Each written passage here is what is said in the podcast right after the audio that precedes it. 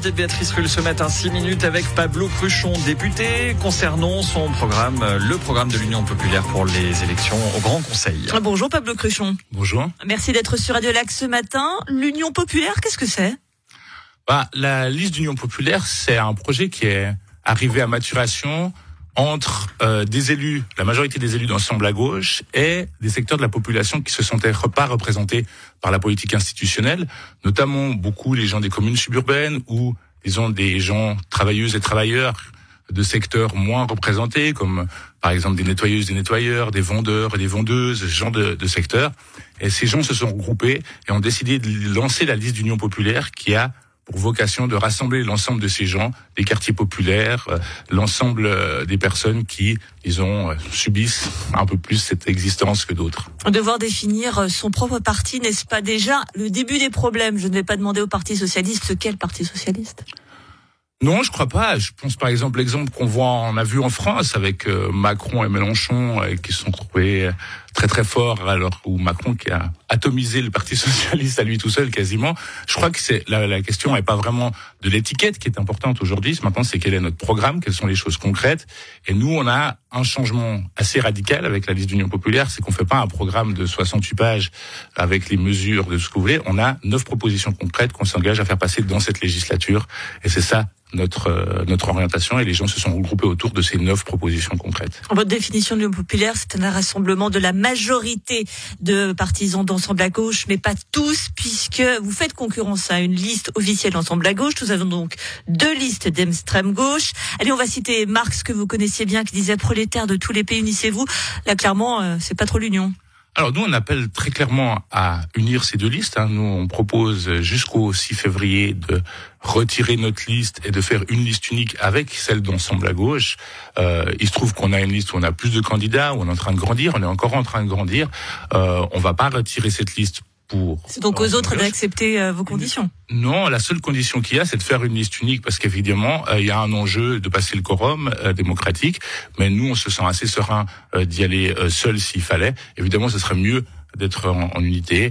Mais voilà, disons, ceux qui ont aimé Ensemble à gauche adoreront la liste d'Union populaire. L'Union populaire avec donc ces, ce fameux programme, 10 points et des promesses. Alors vous en faites. Indexation intégrale à la hausse des prix. Une place de crèche gratuite pour chaque enfant. Droit illimité aux indemnités chômage pour les personnes de 55 ans et plus. Abonnement TPG d'urgence climatique à 100 francs par an. Et vous aurez encore gratuité de l'eau et l'électricité pour un usage modéré.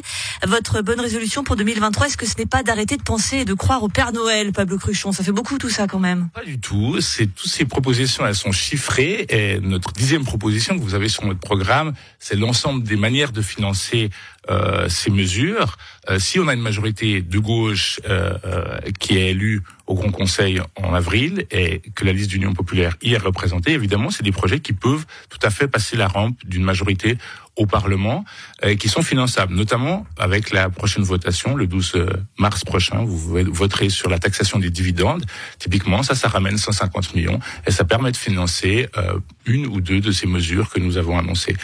si cette votation, elle passe pas d'ailleurs, ça veut dire que euh, vous abandonnez euh, cette proposition de financement celle-ci, bah, disons, le peuple se prononcera. On prend, il y a toute une série d'autres. Euh, ça ferait quand même un gros manque à gagner, quand même. Hein, 50 millions, oui, évidemment, mais on fait confiance à la population qu'elle trouve correct de taxer les dividendes. Donc, c'est les, actions qui rapportent à des gens qui ne travaillent pas, ou en tout cas pas pour leur travail, de taxer correctement ça, comme nous, les travailleurs, pour financer euh, des mesures sociales pour financer euh, l'aide aux aînés, pour financer un abonnement d'urgence climatique, pour financer des places de crèche gratuites. Alors justement, bon sens. Dans, dans, ces financements, donc vous, avez, vous souhaitez imposer un peu plus la part des fortunes et des héritages qui dépassent 3 millions, les revenus de plus de 150 000 francs, et que les, entre, les, les employeurs contribuent plus au financement de ces fameuses crèches et au TPG. On a envie de dire, c'est toujours un petit peu quand même du, toujours du même côté que vous tapez, à savoir euh, les riches, nos ennemis? Non, c'est pas des ennemis, mais effectivement, non plus. Euh, il se trouve qu'il y a une répartition très inégale des richesses dans le canton de Genève, qui est le canton le plus inégalitaire de Suisse. celui où sont les plus riches qui contribuent le, le plus en, en, totalité à, la pochette du canton. Il est le plus inégalitaire. Et donc, euh, là où il y a le plus de pauvres et le plus de riches, forcément que la répartition passe par une contribution plus forte des riches. Et nous, ce qu'on dit simplement, c'est que il n'y a pas de raison en Suisse, à Genève, euh, pour qu'il y ait des gens qui soient laissés de côté, qui soient laissés dans la rue, qui soient laissés sans place de crèche, qui n'aient pas de solution, alors qu'il y a des fortunes de multimillionnaires, voire de milliardaires.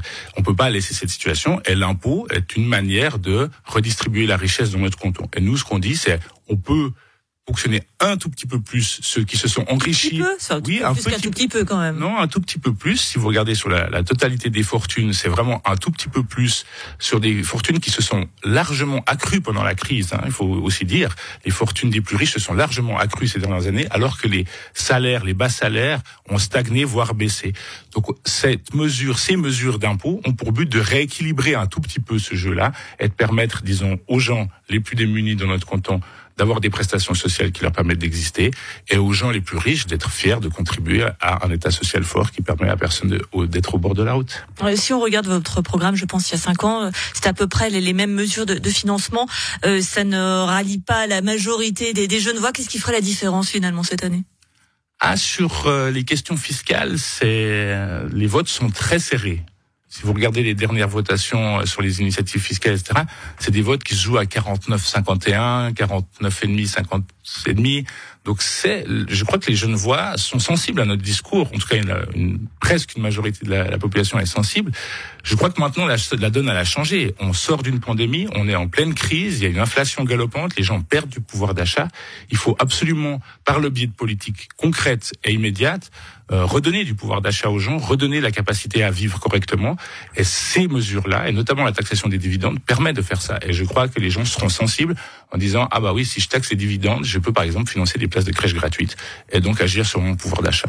Merci beaucoup Pablo Cruchon, député et donc candidat pour l'Union populaire qui représente une partie de la gauche de la gauche. Merci d'avoir été sur Radio Lac ce matin. Merci à vous.